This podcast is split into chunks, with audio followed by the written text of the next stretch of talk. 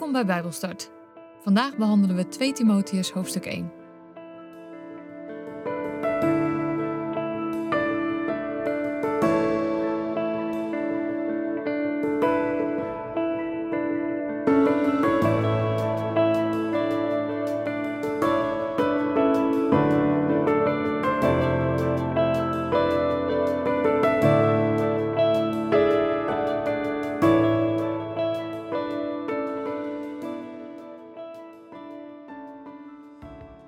Lees met jullie uit de basisbijbel 2 Timotheus hoofdstuk 1.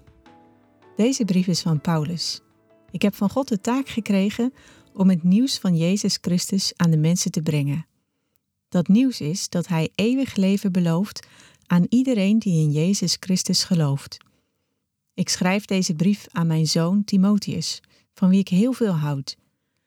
Ik bid dat God de Vader in alles goed en vriendelijk voor je zal zijn en dat je vol zal zijn van de vrede van God de Vader en van onze Heer Jezus Christus.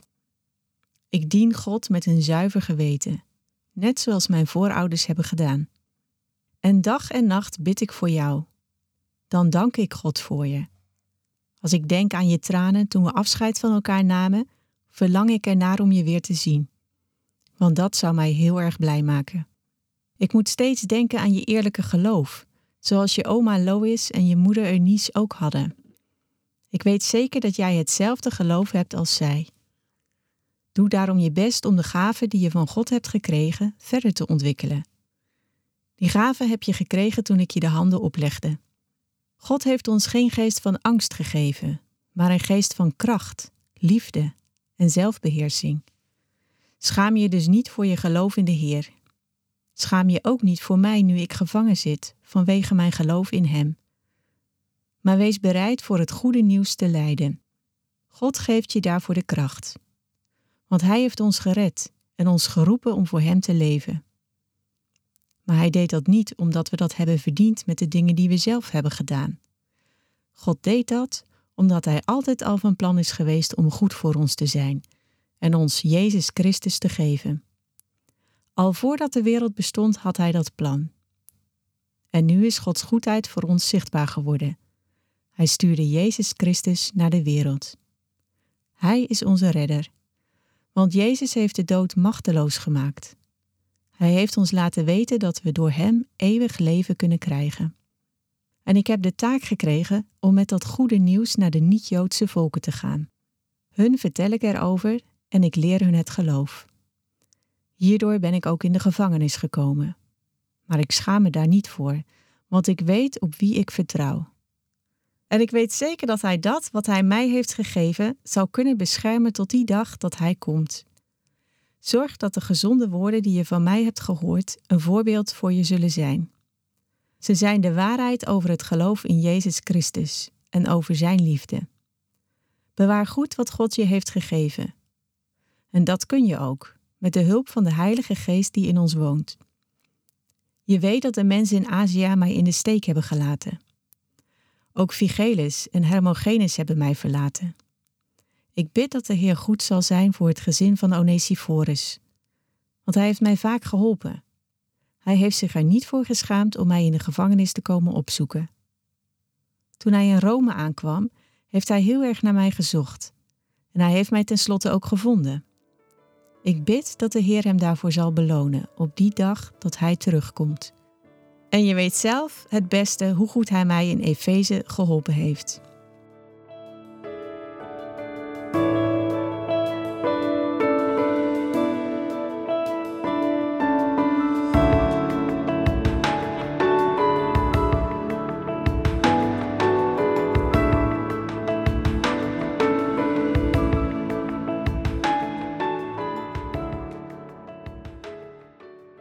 Timotheus is de tweede brief van Paulus aan Timotheus.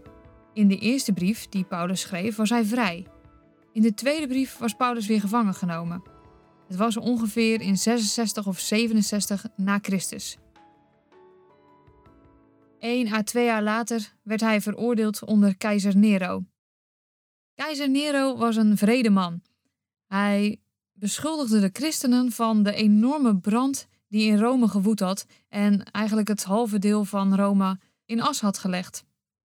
Er kwam een enorme vervolging op gang. En niet alleen in Rome, maar in het hele Romeinse Rijk werden de christenen vervolgd.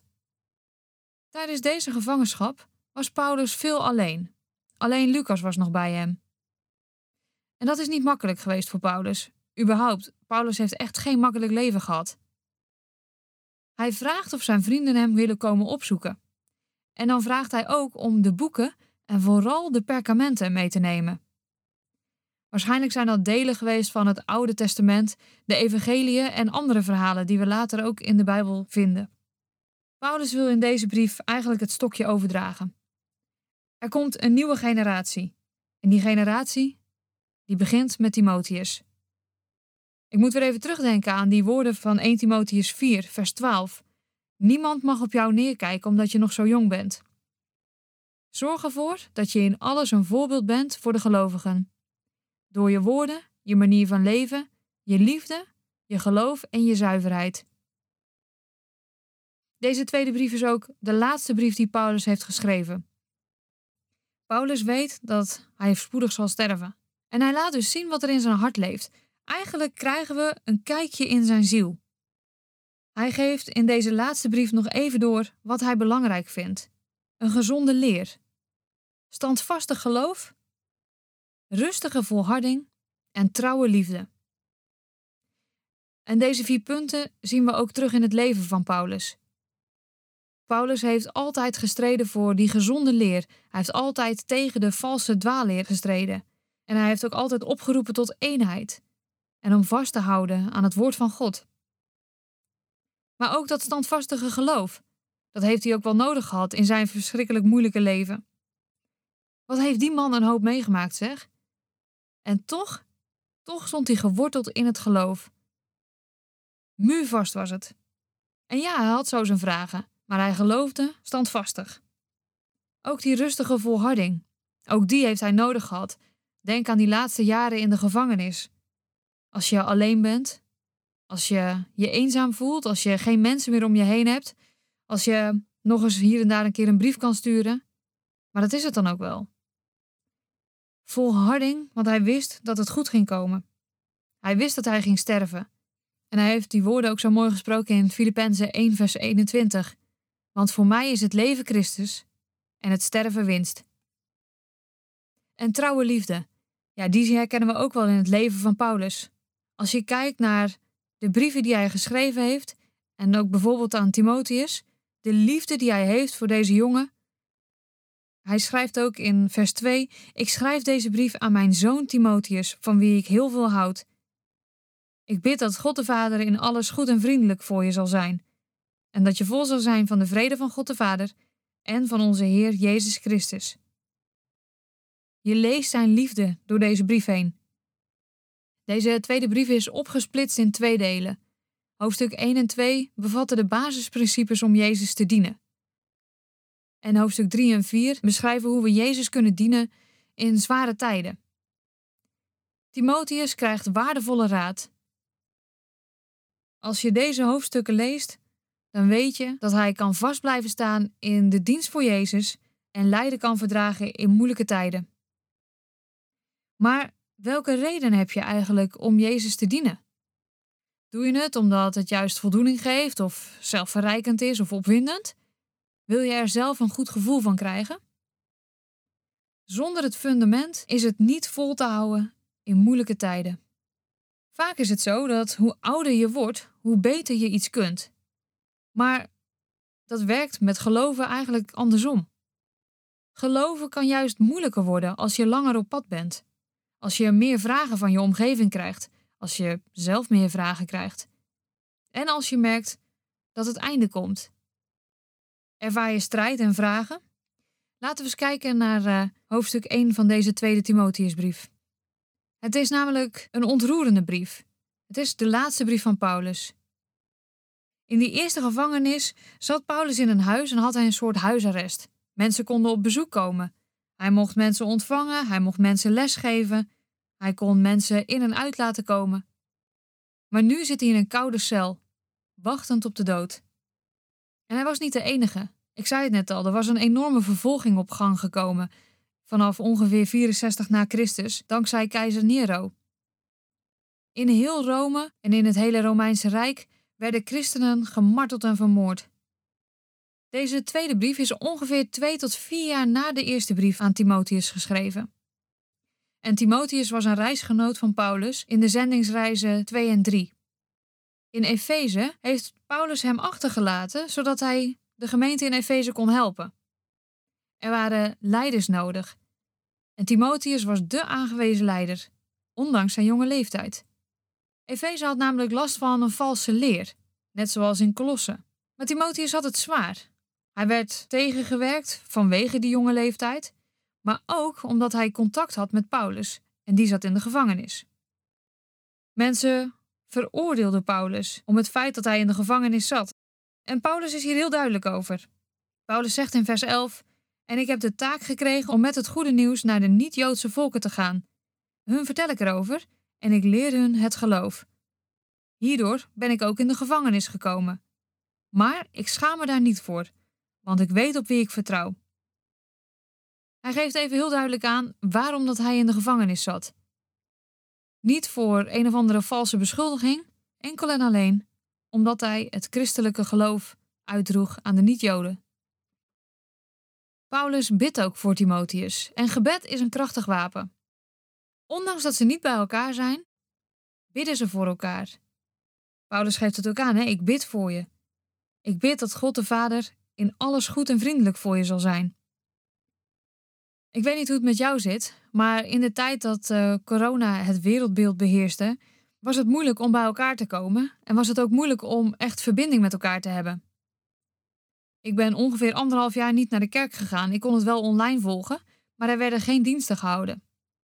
En wat ik dan de mooiste momenten vond, was de momenten dat we online samen gingen bidden.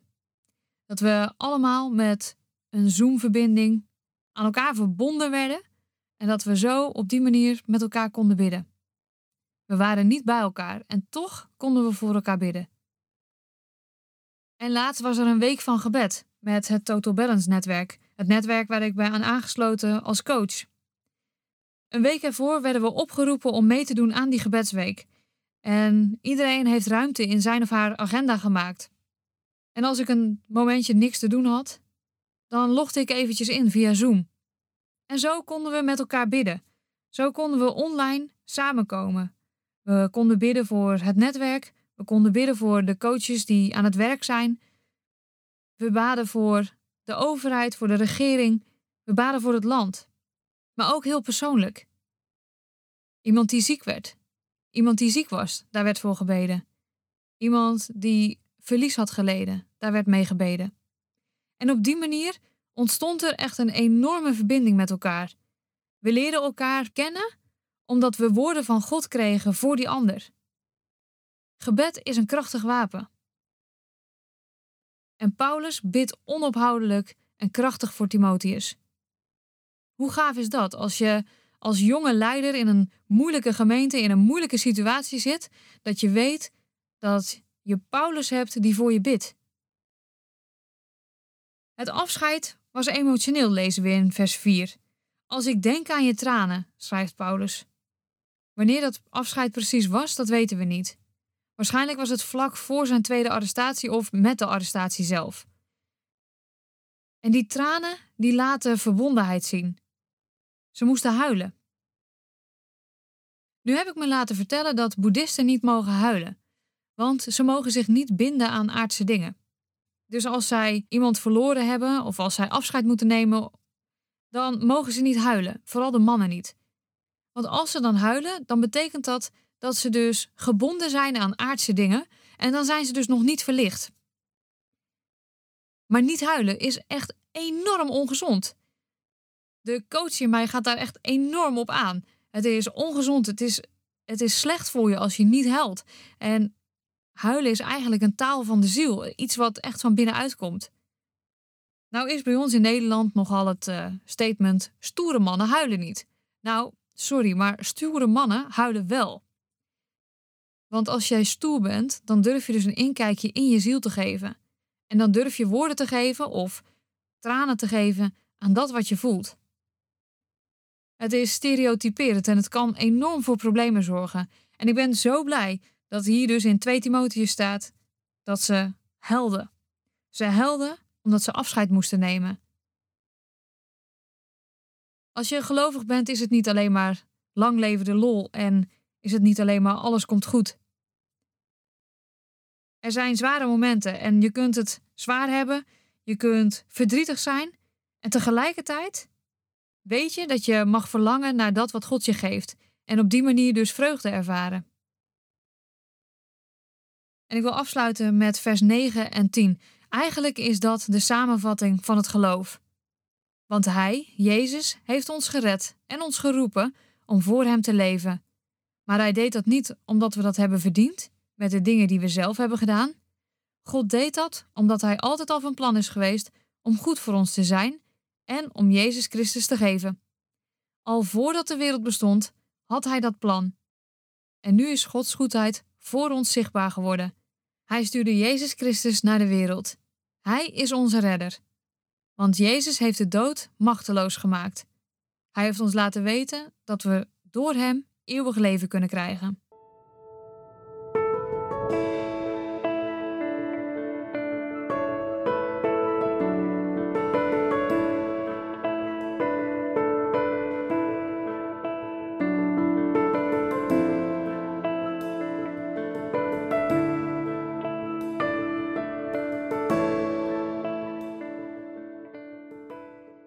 Was Bijbelstart, een programma van TWR.